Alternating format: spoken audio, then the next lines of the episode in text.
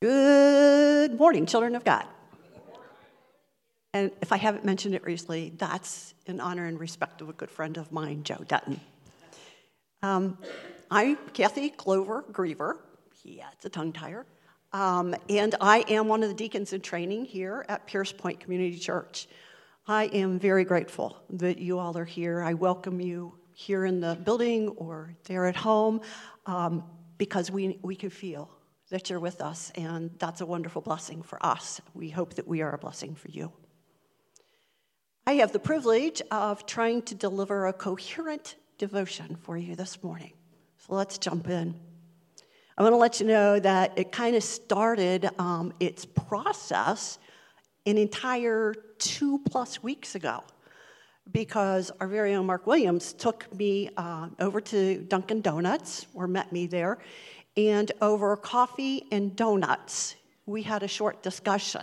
See, I really thought it was going to be all about today's scripture, and uh, Mark likes to put twists and turns in the road sometimes. So that we, amen. Okay. Uh, and it's so that, I, I realize now it's so that um, we have to grow. He's not going to give us an answer, he's not even going to give us an arrow sign on which way to go. He wants us to grow. Sometimes I appreciate that, Mark.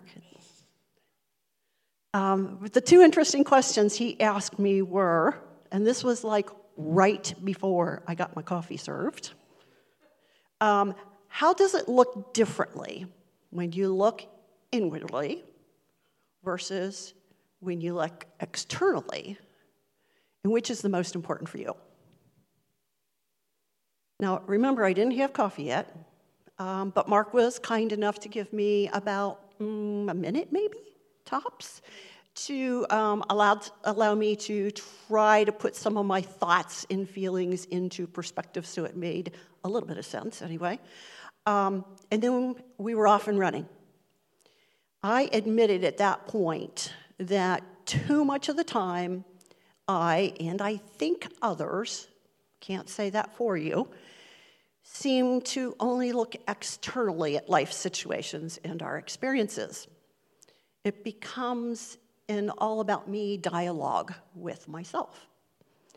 My perceptions, my feelings, my politics, my pressure points, and they're usually all right because they're mine. Um, it seems that looking eternally causes me then to react eternally. In many cases, my reaction really is just to defend myself from an assumed external threat, including Mark. I say that because I want him to understand it's my issue, not his. Because if somebody treats me rudely or sarcastically, and I'm in that external mode, I guarantee you it will be a game on. It's an impulse to make me feel better when you feel worse.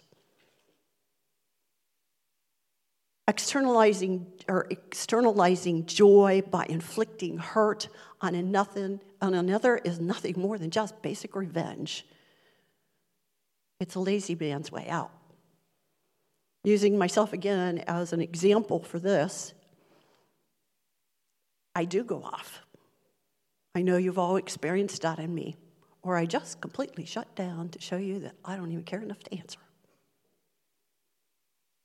See, it's about me even when it's a world away. And I don't like the buttons on my computer. Um, because again, when I see war and hurt, trafficking, abuse, and all I do is I begin to internalize it. I, I, I suffer in empathy, even though I have very limited knowledge or facts about what's really going on. Some way, mysteriously and selfishly, I conf- confuse that with the fact that or the perception that I have been wronged. I feel hate and prejudice against the person that I assume is the perpetrator. then when our human self sees themselves as the better, more righteous, personal person, family, or country.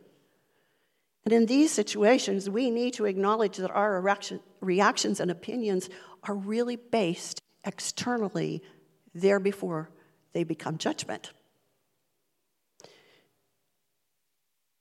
We are to, who are we to judge someone else?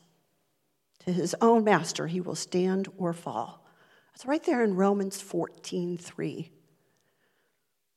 Why don't I have ever read that? Or why don't I write that on my right hand to help be my guide? There's another way, um, or there's another piece of scripture, I should say, that I want to point out to you. Don't ever forget Matthew 7 1. In God, my judgment of another is a sin equal to any injustice I have read in the news or have personally experienced. And that's my paraphrasing. See, in extreme challenges, they just keep building external challenges. They continue to build. They continue to step not over, but on top of one another. And after I've become judgmental, then I get to the point where I say, why and how can this be happening? I get exhausted from what I'm looking at externally and not taking credence of the wisdom behind it. And I immediately go to what one of my kids who I did therapy with used to say talk to the hand. In other words, whatever, not my problem. She emotionally walked away and who am I to be the therapist? Because, girlfriend, I do the same. Apathy is now the problem. Apathy is a tool of Satan. We must accept we are nowhere near where we should be to just be sufficient, not even good, just sufficient without the Holy Spirit to direct our reactions and silence our opinions. As Christians, we have a Savior who continues to live in us to fulfill His purpose, not mine, not yours, His. As Christians, there are times when we don't feel the tug of the Holy Spirit, but we need to get better to understand and acknowledge and know what that tug of the Spirit is. It comes before the apathy. It comes way before the apathy. It should come at the beginning of the reaction.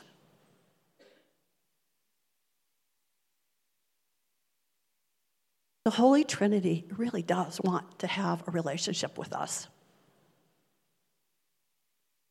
And I will ask the Father, and he will give you another helper to be with you forever, the Spirit of truth.